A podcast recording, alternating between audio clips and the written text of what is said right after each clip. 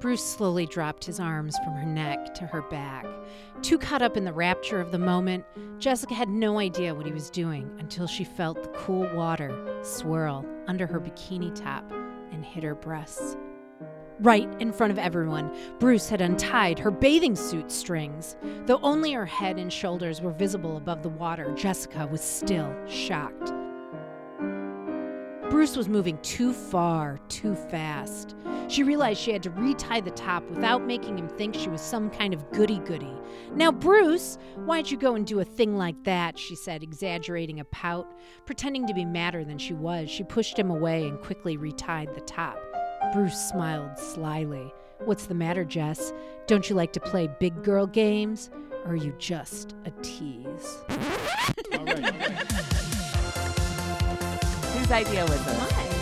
Fair. Are you a Jessica or an Elizabeth? I can't wait till Jessica and Elizabeth murder each other. Wokefield!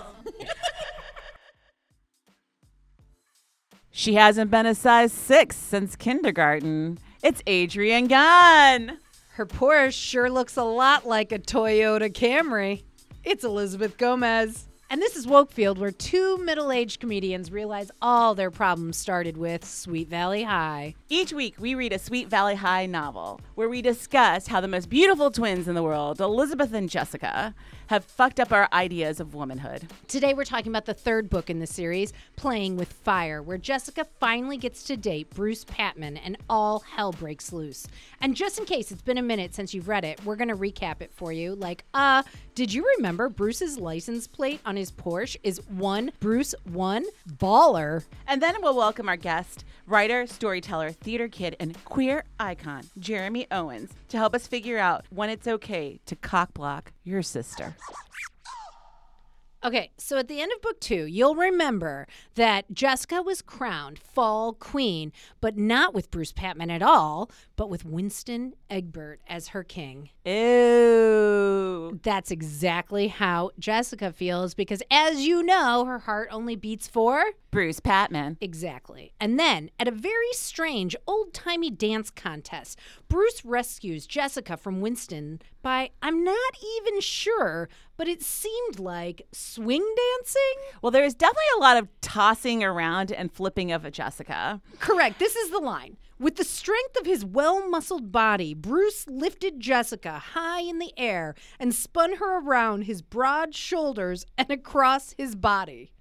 It's crazy. I don't know what the kind of dancing that was, but it doesn't feel very 1980s. It was very strange, and that is very correct. You wouldn't see this in Footloose. Yeah, how can you do that in a tight miniskirt? You know, she's wearing like a blue miniskirt Yeah. thing with blue tights, which is very monochromatic, which is very, very 80s. You know, Yeah. everything had to match like, exactly the same. Yeah. Um, but to flip her around in that miniskirt, and I would imagine she's probably wearing like a little pump. He Right. spun her around his broad shoulders. Well,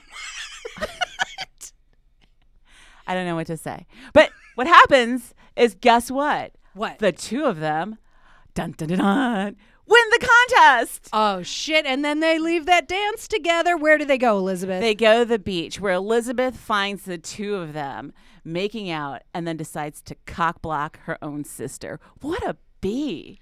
the cock blocking was intense, but as you know, he did go too far too fast. Well, he did untie her bathing suit when she was like in the water. And I think that that was like not cool, but that was definitely like a thing in the 80s where they loved to like take women and put them in positions where men took advantage of them. Oh, wait a minute, that still happens now. I was going to say, are you sure that was only in the 80s?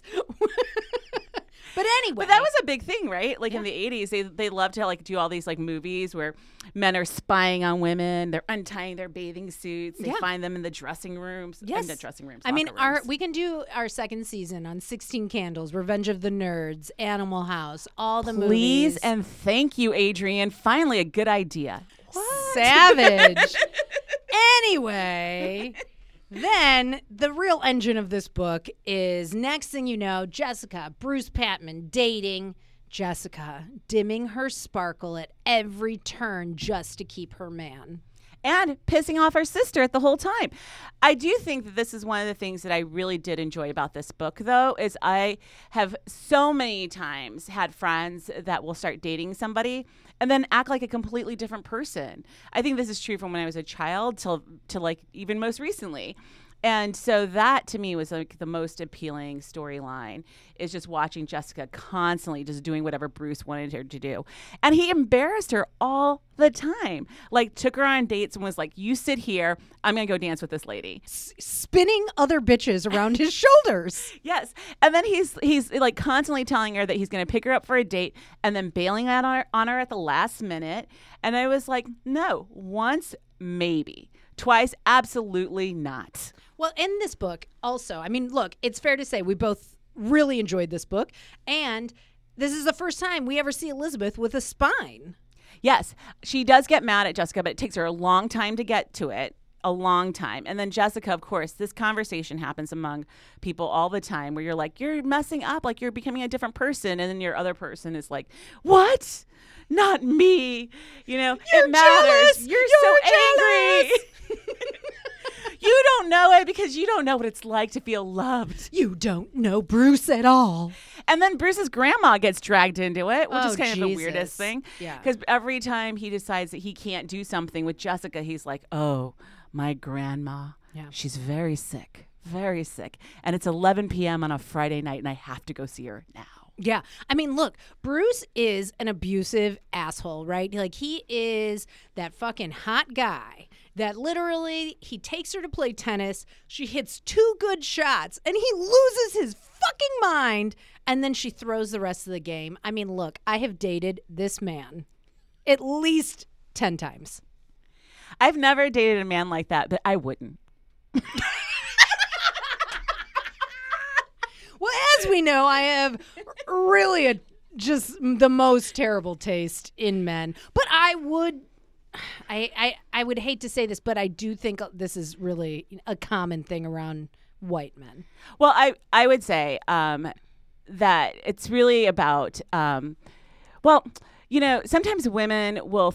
I don't think this is just true among women, actually. Why do I say that? Um, I definitely think that this is probably all brought on by how much they made out and touched each other's body parts. Well, listen, there was a lot of off camera at the beach, Jessica and Bruce. And Always at the beach. Look, we're going to get more into this in our discussion with Jeremy, but I am very curious about your and Jeremy's take on like how much actual sexy stuff was happening. Were there HJs, BJs? What was happening? Something was happening. I will. I will. I. I'm excited to talk about that. But what I will also say or ask you is, um, you know, haven't you ever gotten that sweet, sweet D, and you're just like, I can't see anymore. I'm blind.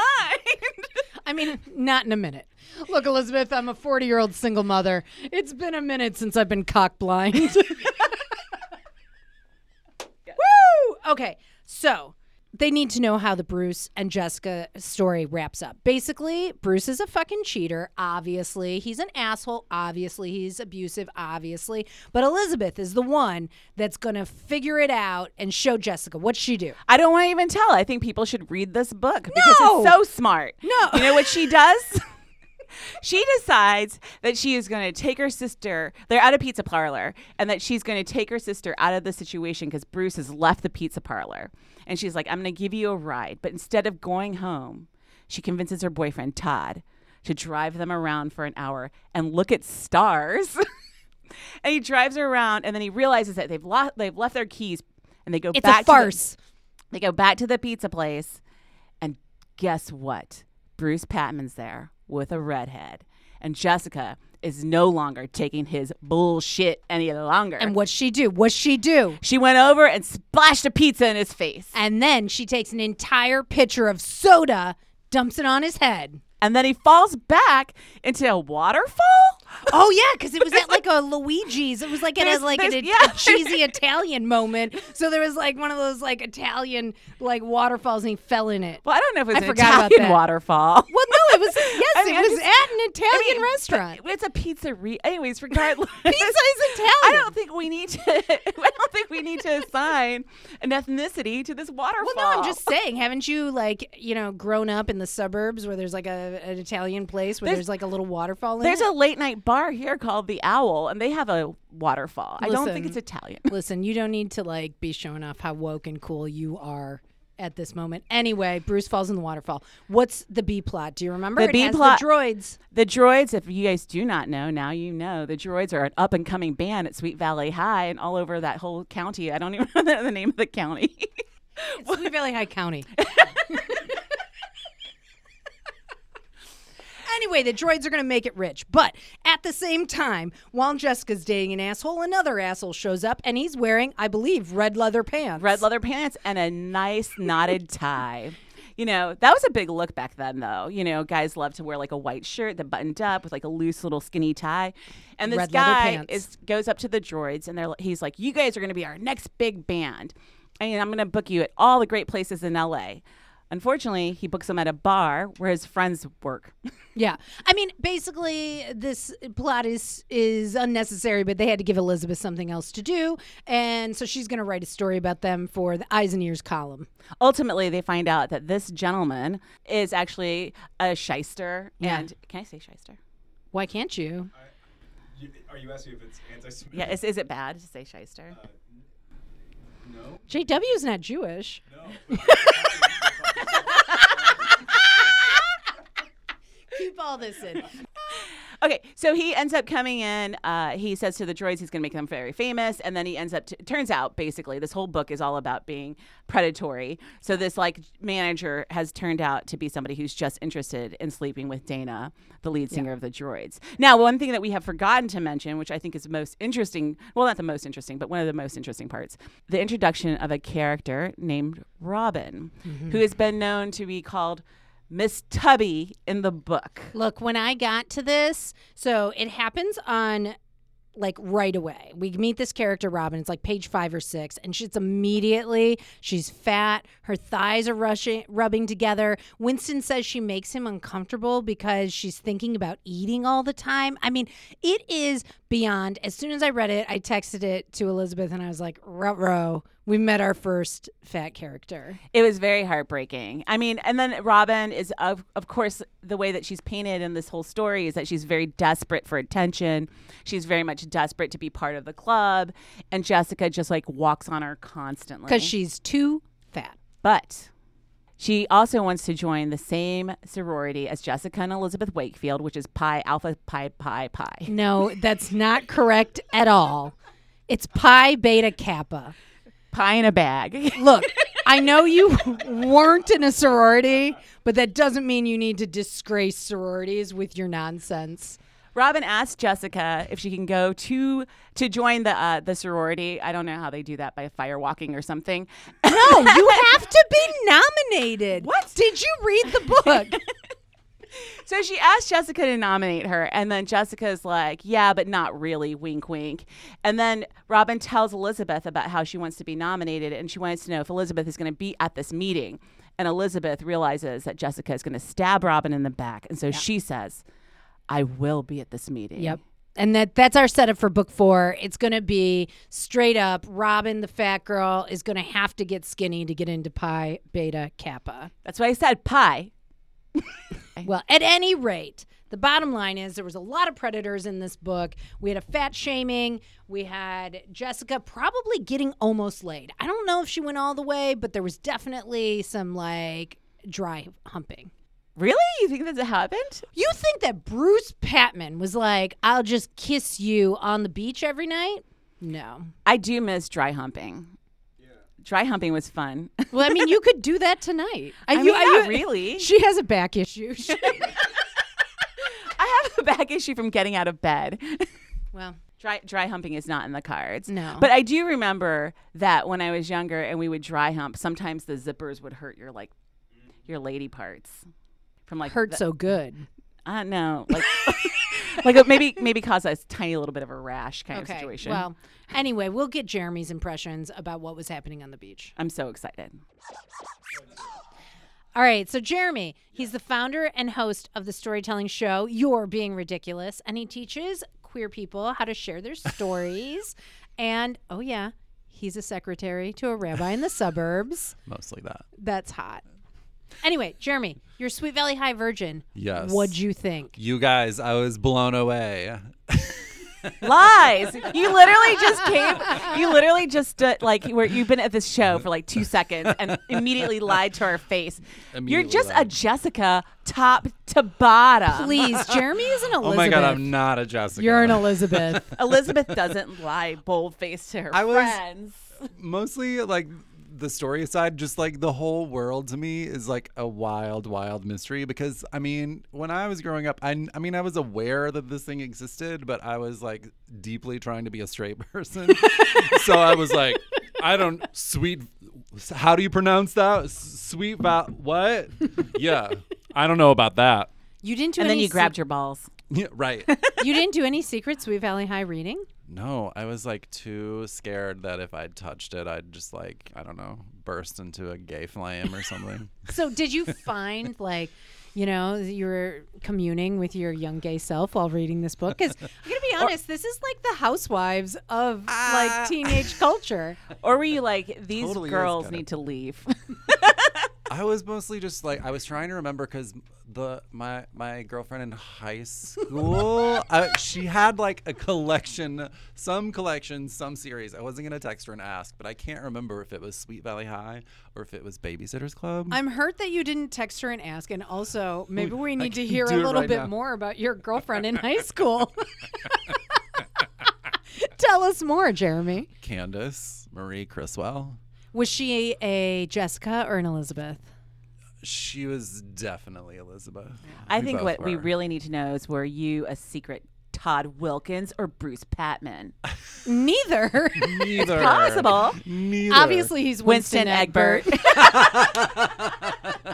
You guys are way studied. I'm like, wait, names. Who? Oh my god, what's going on? I'm sweating. I'm breaking out. well, to be fair, Jeremy, we are on book three. Uh, I mean, you know it all. yeah. So, what'd you think about this book? I, this it's so dramatic. I was, I, I guess that's what I would expect. I, I, I don't know. I, I never read like a series or anything really, so I wasn't, especially not then, and I, I just didn't know like what to expect. It is so dramatic, and the references were killing me. With a dude who like, he's like, I'm gonna stay home tonight and play my Atari all night. Like, what? I'm really disappointed that your your reference to the reference wasn't going to be the water hit her breast. That's our obviously our favorite part.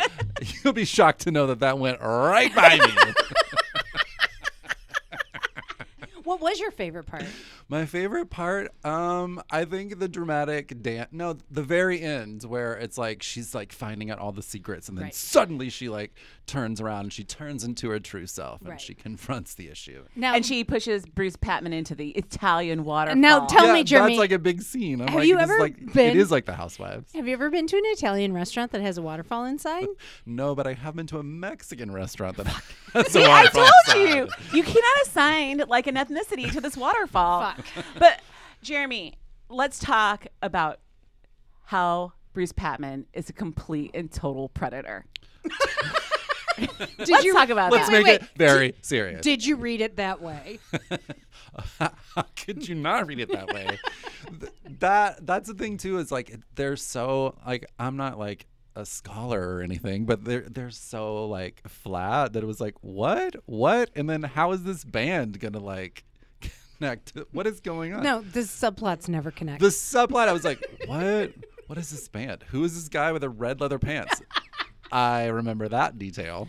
yeah, he was clearly the gay character of the book. Oh wait, no, he was trying to bone Dana. Yeah, he tried to bone Dana, but I would say But I would still say, probably gay. though Dana's that brother. if we were all in high school together, would we not go see the Droids? I think we would have to because I would love closeted Jeremy to swing me around with his big broad shoulders. Jeremy's Bruce Patman in this scenario. No, I'm just saying he. That's how it would be described. Oh, okay. That too, though. Did you guys have like? Was there a band in your high school? Like there were No, there were not a things where I good was just one. like, who are these people? So wait, I want to tell you that the um, Def Leppard is from Rockford, Illinois, my hometown. know that. I went to high school love with Dax Def Nielsen, the son of the drummer. It was a whole thing. He had a band, but it was never as cool as the Droids or as like you know well known. I went to um, high school back when lip syncing was very popular. I mean, lip syncing. So all of really our so popular all of our bands were just like lip syncing. So there was never any music. What I'm are just you? kidding. ta- I'm joking. Was- I'm gonna need a sidebar. No. Um, I don't know if you remember that though. That there was like lots of shows at the time that were all about lip There was, syncing. like, One a was like called Milli gay- Vanilli. Well, no, it was called. There was like a show called was a game putting show. on putting on the hits, and it would be like all these contestants who would Yes. pretend to sing, but they wouldn't actually sing a song. I actually They're totally lip remember syncing, this. that's Just all. like straight just a people. RuPaul's Drag Race primer. I get it. Yeah, I'm it was into great. It was great. I wonder if you can find that on YouTube now. Oh, 100%. There's a whole scene with like these lions when they do Lion Sleeps Tonight. This guy has like all these Muppets that come up. It's perfection. I don't really remember the show. I just remember like the the graphic or whatever for the show. I definitely think that the But droids, if they had Muppets in their sh- their act, they could have made it really big in this book. I do. So what uh what, what did you think of Bruce Patman? He's a total douche canoe. Correct. I mean, he's bar- he's barely there. I mean, you could you know that it you know it's gonna go down, but it's like he's like not there as much as the sisters. Like the sisters are like the chemistry test. They're like deeply like what's really going on. But him, and then I was like, is this not that I don't think it doesn't happen, but I was like, does this happen? Is it like this overt and I- I was trying to remember like what is high school like and like I know the stakes in high school are like through the roof for everything but I was trying to remember like if something like this was going on what would my reaction be? Like how you know like my little group of friends and like I don't know like does that happen? You didn't have a friend who like completely folded when they started dating somebody else? I'm trying to remember Jeremy, you need to leave the house. Yeah, it's you're. hmm. okay, but let me ask you a question because Elizabeth and I are ready to have this like super hot debate. let's do it What do you think was happening on the beach? Because all that Bruce would do was take Jessica to the beach, right? They go to the beach all the time. And I'm like, is there an HJ? Is there a BJ? Is there dry humping? What is happening on the beach? Yeah, I was trying to figure that out too. Like, because the first time I was like, okay, cool, that's like their hangout. Um, but the second time I was like, what's the hot action at the beach? Like, right, what do is you it do? anal? Like what's happening?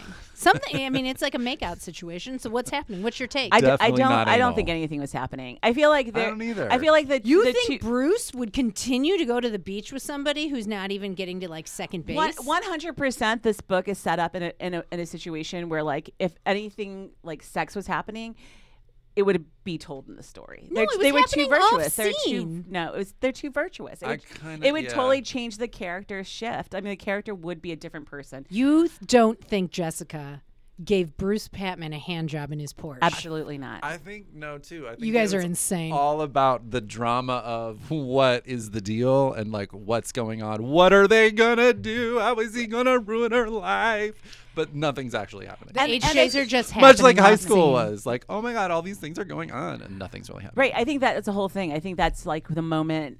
I think that in any situation where either of the girls are like making it past kissing, that is going to be a big deal Listen, in this universe. on their very first hangout, he untied her swimsuit. That's You what think- we did in the 80s, Adrian. So you think that when he went off screen with her in the Porsche, that he suddenly became more chaste? Also, who's driving a Porsche? I like Bruce tried- Patman and Dylan McKay. Obviously, he And is the Dylan originator McKay. of Dylan also, the McKay. sisters drive a Fiat. It's their mothers. I was like, wow, everyone was rich in the 80s. Wait, what did you drive in growing up in Arkansas? Um, my mom had a Ford Explorer, and Oh, that's that- that- mostly what I drove. That was big though back in the day. Totally big. And then I got my own car, which was a Saturn. It was green. Ooh, also big back in the day. Bringing me some '90s realness. yeah. And do you remember the neon? The Dodge Neon? that was Totally also remember big. the neon. Yeah, the Geo Storm. I, mine mine was a Chrysler LeBaron. It was a black Chrysler LeBaron with red velvet seats, the kind that are like bench seats in the front and bench seats in the back. Love you know, it. back then when you was it at to- least a convertible? no. Oh, God, no. We don't have convertible money.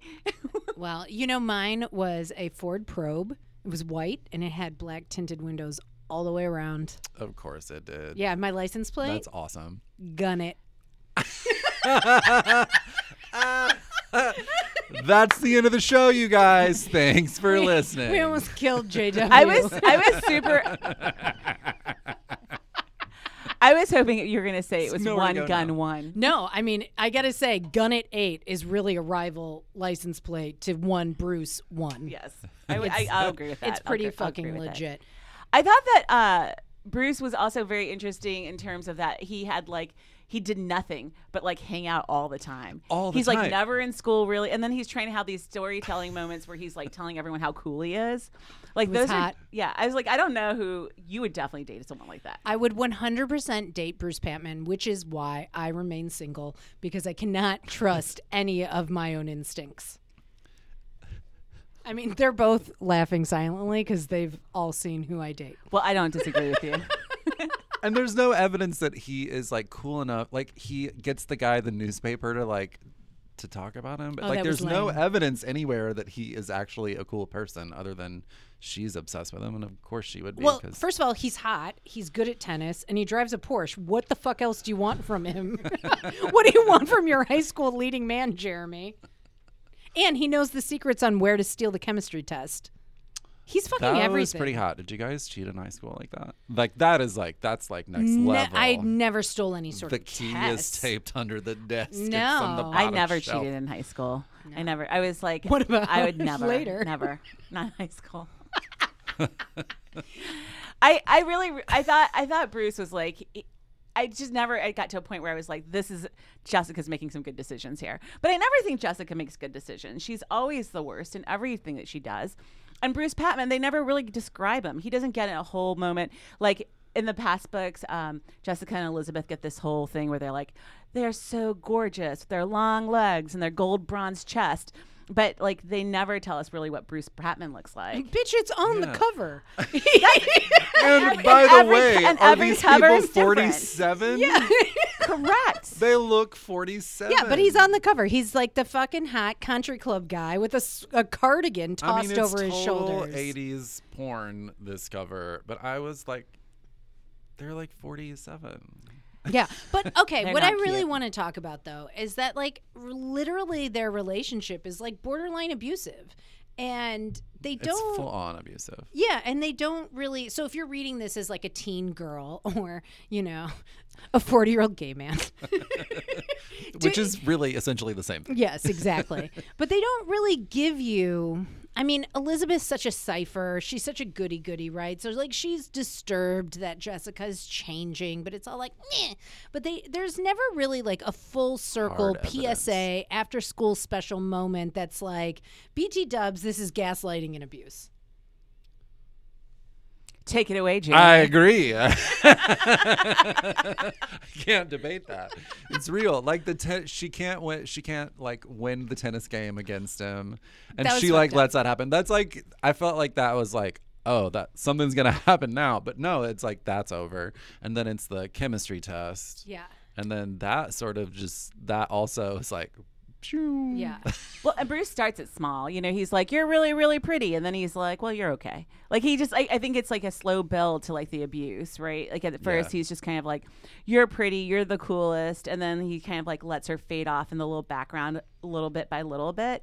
And I think that that's a lot of times how abuse happens for like young people, especially, mm. where it's like, you know, you're given all these like kind of gifts and acc- accolades at the beginning, but then eventually they just kind of like start to bring it down and wind it down and wind it down and wind it down. And then occasionally you know I've, I've been in many abusive relationships proudly um, because I'm not lo- I'm no longer in them right? So like um, some of the things I can think of an example is like I had a boyfriend who used to think that I was like he's like you're so hot. And then we'd be at a party and then he would be like don't look at anybody. Don't talk to anybody. But then he'd like put it in this like idea that I was like so hot that he would just get so jealous about it. But the reality was that he wanted to control me Right. right and so that's always kind of the thing that's happening with jessica is like she's brought to things to be shown as like a per, like a like a thing an object in the room but never like being treated like a human being And then he um, makes lo- her be the bad guy with the test and the girl. And oh my God, what is with the fat shaming in this book? Thank you. It's really Oh just my so you know, it's Every a setup for I book gasped. four. Miss Tub, Miss Every Tubby. time they would describe what I can't remember her name. Yeah. Robin, don't disrespect anybody. It Um, is a setup for book four where she's going to get an eating disorder to get into the cool club, the cool club. I was So just don't like, worry. Whoa, the 80s. It's gonna pay off. Settle down. God, I hope so. I guess I'm saying is I think like you're saying it's an accurate representation of what like gaslighting and abuse looks like. But then should the book have given us some more kind of PSA moment cuz I still feel like Bruce is still sort of exalted. Like do you come away being Adrian, like don't date read that three guy? of these books. You think this book goes that deep ever? I'm just saying we can't even get a character that has any any any qualities beyond I'm pretty. Well, this is exactly what I'm talking about, though, because the whole s- point of this podcast is right talking about how these books set up our expectations of what life was going to be. I definitely didn't think my life would be in a Porsche. Yeah, but I'm saying. Did you come walking away from this book thinking like when you were a kid, like, oh yeah, definitely don't date Bruce? Okay, last time that I remember reading this book when I was a kid, I don't even know if wheels were like round at that point. like I, I'm so old. Um, I do remember reading these books a lot, and I remember loving every single, like every single novel that or book novel. I don't want to call it a novel because it's not really fair, but like To novels in general. But um, I definitely thought for sure that love was that way. That love was like dramatic and heavy and breathy. Um, and that's definitely how they portray it in the book, which is probably like why you have this idea that they did it at the beach, which they did not. And Definitely at least a hand job. Are you agreeing with me? Yeah, good. Our producer JW agrees that at least there was a hand job. I was boring in high school. There would never have been a hand job. Jeremy, you were gay. Was, was your high school girlfriend also gay? now? Myself, even. I, had got a- nothing. I, I had mean, a friend who clearly gay I was the slut in high school because there was definitely hand jobs everywhere. everywhere, just like, just like like just free, just Yeah. like everyone have a hand I mean, job. I think you the have a hand hand job. jobs. You have I a- think the hand job started at like 14. interesting. Yeah, Really? Yeah. That I'm buttoned up now, but oh. I'm just saying, I think personally, like when we read these books, it really makes me think about like who I was then, and then the ideas that I like struggled to dismantle now. But like when we say I would still date an asshole like this, I probably would. So I really need therapy, I guess. Well, Yeah, I was like, you gotta work it out. It's like The car. The car. I Yeah, mean, it's that's hot. that's worth a date. I One. I mean, I honest, I, I think what we could talk about too is, is like kind of the sexuality of these of these young kids that are happening, right? So one of the things that is a, a fun a fun scene is when Elizabeth goes to cockblock her sister when she's just like, Which was hot, scandal, which was like stop, you know, and then they she, were in the leaves, rolling around. yes uh-huh. after her suit had been untied. I also rolled around in the leaves once. So it was like literally in a bush with this guy named Eric who was super hot. He was at least a couple years older than us and he lived in one of my friend's subdivisions. And she was making out with his friend and I was making out with him. We also used to go to his basement and they would play Stairway to Heaven on repeat and we would make out. And one time he put all these hickeys all over my neck. I was like 15. I put band aids on them and went home and told my mom I was scratched by a cat. One time, my oldest daughter came home, and I was like, "What's on your neck?" And she was like, "What? No, nothing." And I was like, "Let me see." And then she was like, "No." And I was like, "Let me see." And I grabbed her by her hair because I am that bitch. And Oh, then, uh. then I pulled her back and I lifted up her hair, and I was like, "Oh, I see a hickey." And she's like, "It's not a hickey." And then her boyfriend came over the next time, and I go, "Hey, next time you do it with my daughter, don't leave a hickey on her." How old were they? Oh my God, god, they I must have love been like fifteen. Well, yeah, that's didn't the grab, right time. I didn't grab her No. by her hair. You hard. literally just said you grabbed her by her hair. No, not hard. Oh, I'm saying. I did grab her by her hair, but not hard. Well, I'm I'm not- I'm just saying there was. I'm not I was definitely in the leaves before. I think there were hand jobs involved. Bruce was getting a hand I have job. definitely given hand jobs. I don't. I. I That's a new basis. Right. Leaves. hand, Hand jobs. jobs. I've definitely given lots and lots of hand jobs, and I'm very proud of that because they're not bad, from what I've heard. okay, so back to Elizabeth though. Not this Elizabeth, Elizabeth Wakefield. Does she have a right to cockblock her sister? And like, when is it okay to cockblock your sister? Like, should she have barged in? I have cock blocked many adult sisters, like girl girls. women that I know who are full grown adults who shouldn't be doing certain things. Yeah, but they're probably then- drunk. Jessica's not drunk. She is not drunk. That is true. But I do think it's totally legit. I mean, that's that's also the whole thing about the patriarchy, right? Like we have to like constantly monitor people's like women's uh virtuous, virtue, virtue, Virtuosity. virtuosity, Virtue. virtue. yeah. That's definitely true. In my sorority, the Delta Zetas, we used to have this thing called taps. And if one of your sister came and tapped you on the ah. shoulder, that meant you were not allowed to ask any questions or debates. You just had to go home. Oh my god. Well, but dude, everybody's everybody's getting raped in college. I well, mean, that, I- you I were mean, in a sorority. yeah, yeah, sorority. Yeah, I know. like- I'm also not female. and that was also when Liquid G was like a very big thing on Oh. our campus. So like people would be like, fine, and then on the fucking Did floor. people do that though? Did they'd like? Yes, Jeremy. I went to college in the cornfields of Illinois. People did a lot of Liquid G. No, no, no. I mean, Liquid like, G did is people definitely my rap listen name. to your warning? Like, when you tap someone out, did they? That's the do it? entire point of a sorority. Once you get tapped, you cannot ask questions. You just have to leave. You just have to. And Yeah. people follow through with this. Yes, because otherwise you get kicked out of the sorority. It's the group think, bro. Jeremy's look at you. He's like, he's like, what kind of stupid? I love to share my sororities times with the I'm two of you because you're I'm- always appalled. The I'm time appalled because I feel like I'm a little bit like Elizabeth in like, I, you're gonna give me a rule to follow. Oh yes. not just a rule, but like a rule that I'm supposed to follow and not ask questions. Because if I'm having Thank a good you. time, Yeah, but you you're tap probably me on the shoulder, I'm I'm, gonna be like, you I'm need to get off me. You're the one who was just like, I'm cock blocking a sister. It's the same No, thing. I said I've done it for Well, sure. yeah. I never tapped anybody. My best friend Heather used to drink so much she'd throw up in the trash can on the end of the bar and then take another shot, and I still didn't tap her. That's what we like to call a boot and rally. Yeah. oh man, I've done that so many times. One time I was down on the south side, like you know, the- like uh, Beverly, and I went to so many bars, and then I was like, oh my god, I think I'm so I gotta eat some food. So I went to a Chinese buffet, of all places. I ate my face off. I vomited in the in the bathroom, and then I continued to drink down the street. nice. I nice. I don't want to Um, be that young again. Uh, Do you remember ever cock blocking anybody, Jeremy? No, I never. I always hated when anyone would like try to tell me like the, the choices I would like control me in any way. Like I can't Always stand hated it or still do? Always. Yeah, it's forever like who you the are. Yeah, I, it, like I can't stand it. So I would never. I don't think I would ever, and I can't remember that I ever did that to someone else. Did you um do you ever remember like uh well uh, here's here's a good question. Do, have you ever thought about the kids in high school that you knew who were having sex and were you like they're bad people or whoa she's so slutty? I mean was those were those kind of thoughts that ever No, came? to I your was really. I mean, maybe it's because I'm from the South, and I know people were having sex and drinking and doing all kinds of things, but like my little group wasn't, and so I never Band didn't kids. ju- we were band kids. We were a marching band.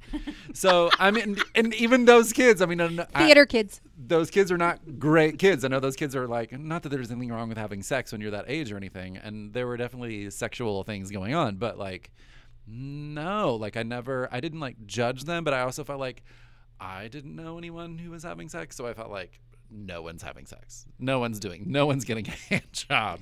You were No like, I'm going to things." sit next to my girlfriend with six feet of space before it was No, we're even just cool. gonna like hold hands and fall asleep on the bus ride home. when I was going to high school, there was a girl named Heather McDonald, and she was blonde, blue-eyed, super tiny waist. Sounds gorgeous. Wore acid wash jeans and like rock band shirts, and her hair was perfectly feathered from like right the middle of her head. And she wore like big earrings, and everyone would call her a slut. And I would always see her and be like, "One day, one day, I'm gonna be just like you." I went. All the boys would like get crazy. She'd just like walk down the hall. You could hear like you'd literally watch them just watch her ass all the way down. And I was like, if I could ever have that kind of power, man. I think I was just trying so hard to keep myself on the lockdown and just like keep all the gay inside that I just couldn't allow my like just like so repressed that I couldn't allow myself to even like think in that way. I tried I was I felt like I was liberal in the way like do what you want to do, guy, but like I I for me I was just like on such a lockdown that I couldn't like think about any of that stuff. You're like, please, no boner, no boner, no boner. totally just total lockdown. I think yeah, it's it's yeah. Have you ever called a woman a slut? Have I? I don't think so. Me neither. Only Ramona. I mean, I I might say it about you know TV characters or whatever, but I'd never like to an No, actual that doesn't person. really seem like you. No, I would. No. Even if she were a slut, I don't know that. I. Elizabeth and Jessica end up having like this big battle though between the two of them when they are like discussing this whole thing with Bruce. Um, beyond just like this cock blocking issue is also like how they are as sisters and their relationship shifting and changing. So tell me, Jeremy, oh no. whose boyfriend do you really hate right now? Oh, Oh. Tell me. yeah. Whose boyfriend do I hate right now? Oh my god, I'm trying to think of who's dating who. He's like, everyone's married. yeah, everyone I know is married. Whose husband do you hate right now? I don't hate anyone's husband, but my friend Kelly, she had this whole situation where she was confronted kind of in the same sort of way in college. Um, all of our friends decided they didn't like this guy she was dating, also named Jeremy. So they like had this whole like sit down with her where they like these are all the things he's done. They like presented her with facts and They pulled out a PowerPoint. in the 90s so, yes um and just like laid it out for her and tried to convince her that she needed to like leave him because he was terrible and what happened? Nothing she's married to him today they've been married longer than anybody Obviously. that That's we know always what happens, though. You always Yeah. talk shit about someone's partner Yeah. that they're broken up with at the time, or that you're really concerned about, and the next thing you know, they're married and have children. she got that a lot though because she was also dating my friend chris like they were dating he's a homosexual and he I guess he had been caught. I can't remember the details anymore, but he was caught with a guy or like went out with a guy when she was like on a summer in Tunisia. This is a Sweet Valley High Sounds novel. like it. The college Um, years. and then they did the same thing to her. They like had the sit down and they're like, "This dude's gay. You got to confront him." And then she had to then confront him. I, but I was never in like an actual confrontation situation, even like though I was clearly a liar myself because I'm gay. no one ever sat you down and were No like, one's- "Listen here, Jeremy." You're a homo. No, no. they're like, holding not up- even my friends who were like, "Oh yeah, oh you're, oh you're, you're gay." When I was at my very first college job, as I've told you guys, I was in a sorority. So my girlfriends and I were all very close. We, I, we lived, we went to school in the cornfields, right? And then we all moved to the city together. We like ran to the bars together, whatever. It was all very like you know intertwined. And I remember being at my first real desk job and just sending fucking pages and pages of emails to one of my friends about her boyfriend and why he was unsuitable, and like having a group wide drama about somebody's boyfriend and that the group didn't like the boyfriend was like a pastime. That's terrible. that's not. That's not. But a I would be that's not right Great, right. That's not a great pastime. I'm not saying it's great, be and I that. would also say now, as a 40 year old person, you should never speak to somebody about their relationship. I'm like, sink your own ship, bitch. Well, Right. what I I had this um you know I started this roller derby league here, and um my partner in the roller derby league, she ended up meeting a dude while we were um you know forming the forming the league, and I really could not stand his face you know and i just like she and i would fight about him and we would fight about each other and eventually like i think what ultimately was the case was like i missed her she missed me she didn't know how to function and balance with this dude that obviously didn't want like he didn't want her at one point to go to roller derby games even though she built this whole thing right? So like there was always this like kind of push and pull because she really wanted to i think you know deep in her heart she wanted to be settled and have a family and i think that's all legitimate you know? But i'm so fiery and i'm, I'm just a person who's just like you have to figure out how to be with somebody who's going to promote those things in your life who are going to push you in those directions Right. who are proud to be with you for Elizabeth, what men you are don't do that. that is not fully true That's not true. It is a rare straight man who like wants Oh, to straight man, date a woman and promote Who has the whole all of her greatness and make that like a priority in his life. My experience with many straight men is that the opposite is true where they are mostly interested in you caring for them and promoting their greatness and if you do something good on the side, bully for you. i definitely think you need more roller derby bitches as your friends Well, I have you?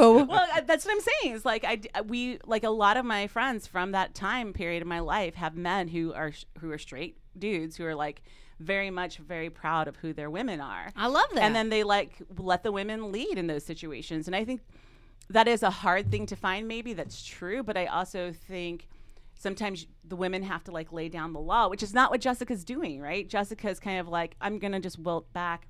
But what if she was like, you know what, Bruce Patman, this is what's gonna happen. I'm gonna play this game, and you're gonna have to feel feel the feelings of losing, you know, and how that could switch someone's perspective. I think is kind of a tough thing. I think he Yeah, where's that book? That's the book I want to read. Well, that's the thing. These books are like not empowering for women. no. God no. I mean, she pours the soda on his head, and I guess that's supposed to be like our big moment of Pushes like him in the fountain. Well, I- he falls into the fountain. Oh my she God. doesn't push Right, him. right. Well, Todd Wilkins is very much a raw. Like he loves Elizabeth. He's Yeah, like, but it's all about she- him. She's smart. she's like part of this. She's a journalist. He's like very proud of her in lots of ways. But he does talk a lot of Didn't crap like going to about that his band sister. concert. I was gonna say, Elizabeth, this is a real stretch. This is a real stretch reading Todd of this book. I've said that a million times this bitch, when you asked her if she's an Elizabeth or Jessica, she's like, Todd "I'm Wilkins. Todd Wilkins." I'm like, "You're not though." One hundred percent. I would definitely drive my friend around, like my girlfriend or boyfriend. I would drive them around in the car for an hour to pretend that I'm looking at stars, so that we can catch her sister's boyfriend. That's how you know you're you with would the right Je- one, though, you right? would be Jessica. You'd be pushing someone in the fountain. well, I do think though. I mean, right. The bottom line is whether you're in your high school or you're an adult, like having an opinion on someone's relationship basically always ends up poorly for you. Yeah. Though I will say that I dated this guy in college who, after we broke up, then I found everyone's opinion. Like I found discovered their opinion on the guy, and no one seemed to have liked him. And I felt like, yeah, he was a real ass to me. Why couldn't anybody have said this? mm, I don't know, a year and a half ago. It's because you wouldn't listen.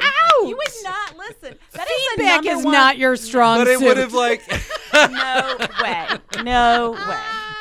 Adrian Gunn, therapist. That is that is exactly why you can't say shit when someone's in a relationship. No, if they're true. in a bad relationship, you just have to be like, "I love you, I support you, I care about you." Oh my god. Listen, I want to go on the record right uh. now. You're both my best friends. If and when I date someone terrible, please say so. I'm too old to not know. No, I will not commit to that. Absolutely I can't not. commit we to that, just but told if you something why. weird both happens, I would hurtful. definitely like you. I think you would just know in my face. Remember? Well, I don't know if I, I know should talk who about you're that. talking yeah. I know. That was Yeah. hurtful for me. What did I do? Something? No, no, not you. All these the men were we're talking about with our eyes that I dated. Yes. It's just nameless, nameless men. Well, I'm serious. No, I respect both your opinions. I'm old enough to handle it now. If I was dating someone, you're like he's a real douche. I'd be It's like, I have difficult, to though. reevaluate. Absolutely this. not. 'Cause That's another sometimes thing. you're I- getting it real good, and so you're like, I can't hear. Oh, yeah, but I'm old enough to Sorry, you like. become digmatized. I'm old enough to be like, I could just be getting it real good, and we could just leave it there. My friends have told me that I can't take another turn on That's this. you're you're completely missing the point. The point is that you can't have conversations with like that with people like that because they're already too gone. I don't know. Taylor always tells me when she hates my boyfriends, and she hates every person I date. Well, Taylor is special in that she like can just bring the truth Yeah. in a way that you can hear it. I think. I never get opinions about like who I'm dating because I don't care, and people who I know don't c- know that. Literally, you're married. I know. I'm so saying- there's I'm not a saying lot of opinions to No, give I'm about your before. dating. I still think it's nice to hear the truth, even if you're unwilling to accept it, because like it will kind of like get in there a little bit. Yeah. And I feel like it would have been because it was a that particular situation was like sort of a rough time, and so if I had just had that knowing from the outside in some way, if someone had said it to me, then I could have been like, oh, maybe I can get out of this situation. Well, and I think like in this book, right? Like it's definitely an emotionally abusive relationship. So if you see your friend in sort of an emotionally abusive relationship, do you have some sort of, you know, imperative to jump in? I mean, Your I'm sister does for sure. yeah, I'm just saying usually Plus one because they're twins. usually I think that you're fucked when you do such a thing, but I do Yeah. wonder if you're talking about like abuse if the stakes are different.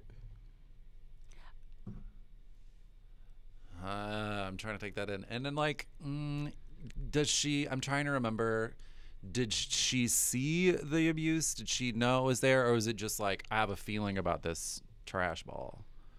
She's she, a lot of it's like I have a feeling and I kind of know his history.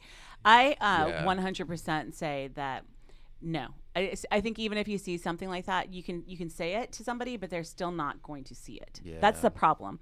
So you saying it may sound come off instead of coming off as like somebody who's listening and caring, you can come off as someone who's like judgmental and hateful and jealous, and that's exactly what we see happening in the book, right? So I think the question isn't so much do you have the right to say something like that to somebody who's going through like an emotional or abusive relationship, an emotionally abusive relationship or an abusive relationship.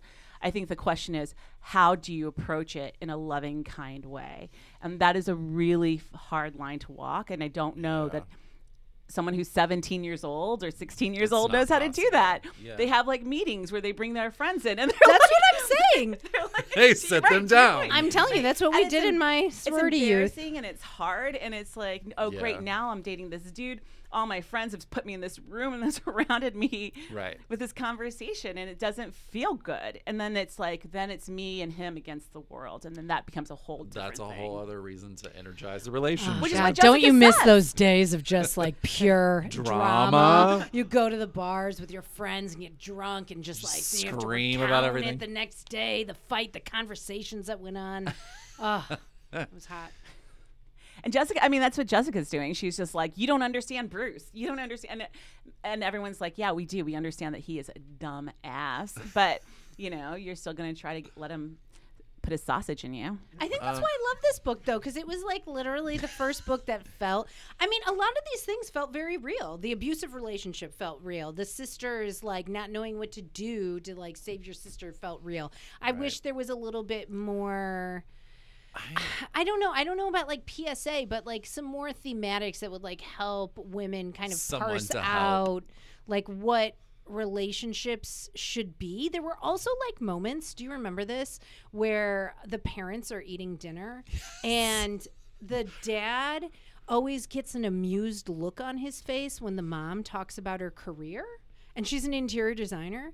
There were like Yeah. numerous moments where like women are like totally demeaned by men, but there's not like a The dad definitely antidote. had the only wisdom because he also was the person who said, "Why are you not letting yourself win the tennis game? Right. What is that about?" Well, he was also f- fucking dicking over his wife and being a dick. Right. Right. He was like, also, I heard that that job you wanted was already taken.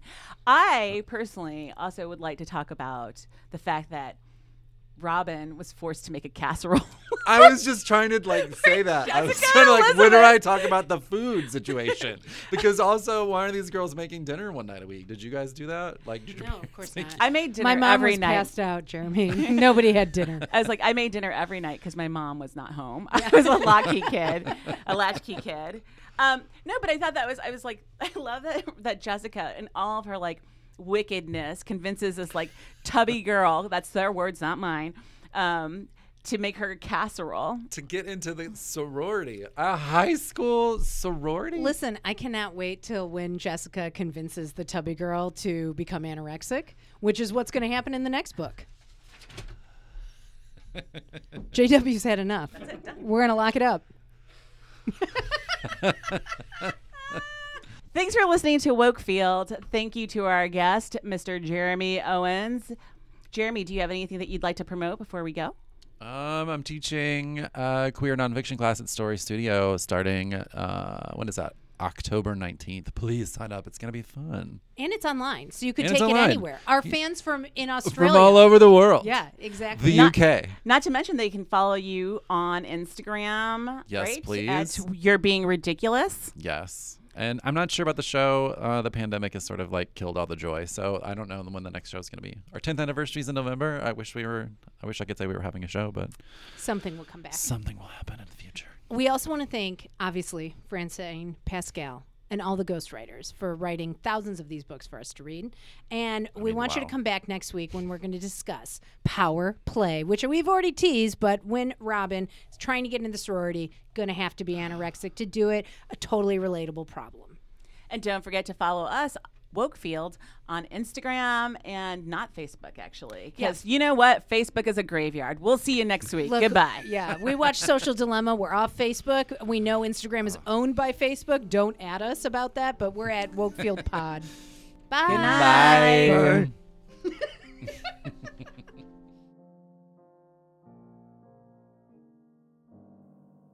Bruce Patman ran his palm over the Porsche's stick shift and thrust it into gear. The car sped forward 70, 80, 90 miles per hour. Bruce glanced at his co pilot, Winston Egbert, out of the corner of his eye. Win, though obviously a huge dork and big loser, was still sort of hot when he was scared. The Sweet Valley night was lit with dazzling stars glazed with the fading light of the sun. Bruce licked his lips, savoring the fading scent of his 7 Up lip smacker. The Porsche moved gently side to side, gliding slowly between the rising landscape of the California mountains, winding with ease and letting loose any tension in the gears. In addition to being the richest teenager in Sweet Valley, Bruce was a great driver. Recently, he'd been dating Jessica Wakefield, notable for her all American good looks and being a twin, but he couldn't deny that he was becoming bored. Sure, she was pretty and did whatever he wanted, but there was something about Egbert, with his sharp jaw and broad shoulders, that enticed Bruce, made him want to drive the car even faster. Whoa, Bruce, slow down. That's too far, too fast, Egbert said. Come on, Win. Don't be such a dud. If you ask me, you need a little excitement in your life, Bruce shouted over the wind swirling between them. Win wasn't sure why Bruce was constantly trying to push his buttons, but secretly he enjoyed the attention. Every time Bruce pressed the pedal harder, Win felt his stomach flutter and a slight blush on his face. Where are we going anyway? I thought we were meeting Jessica and Elizabeth at the beach. This is the wrong direction. Win examined Bruce's profile and admired his thick hair, golden complexion, and blue eyes. He understood why Jessica and Bruce were Sweet Valley High's perfect couple. He was green with envy. Bruce ab- abruptly pulled the Porsche off the road. It rocked over a dirt and gravel path until suddenly the trees and hills gave way to a perfect view of the Pacific Ocean. Bruce thrust the stick shift into park and cut the engine. Whitecaps hit the shore, and Win felt incredibly nervous. What were they doing here? They sat quietly staring out to the perfect painted landscape when Win noticed Bruce's shoulder brushing his. Oh, sorry. I didn't mean to get so close. Just taking it all in, you know. Bruce smiled, exposing his impeccably straight teeth. It's okay. Sometimes we get lost in looking at beautiful things, Win said, meeting Bruce's eyes. Surprised, Bruce took a soft inhale, a gasp, really, and leaned closer to Winston's body. When their lips met, the forbidden nature of their love exploded into the most passionate kiss Sweet Valley had ever seen. No one could ever know. But for now, pressing Win's chest against his, taking whatever he wanted, Bruce felt like a king.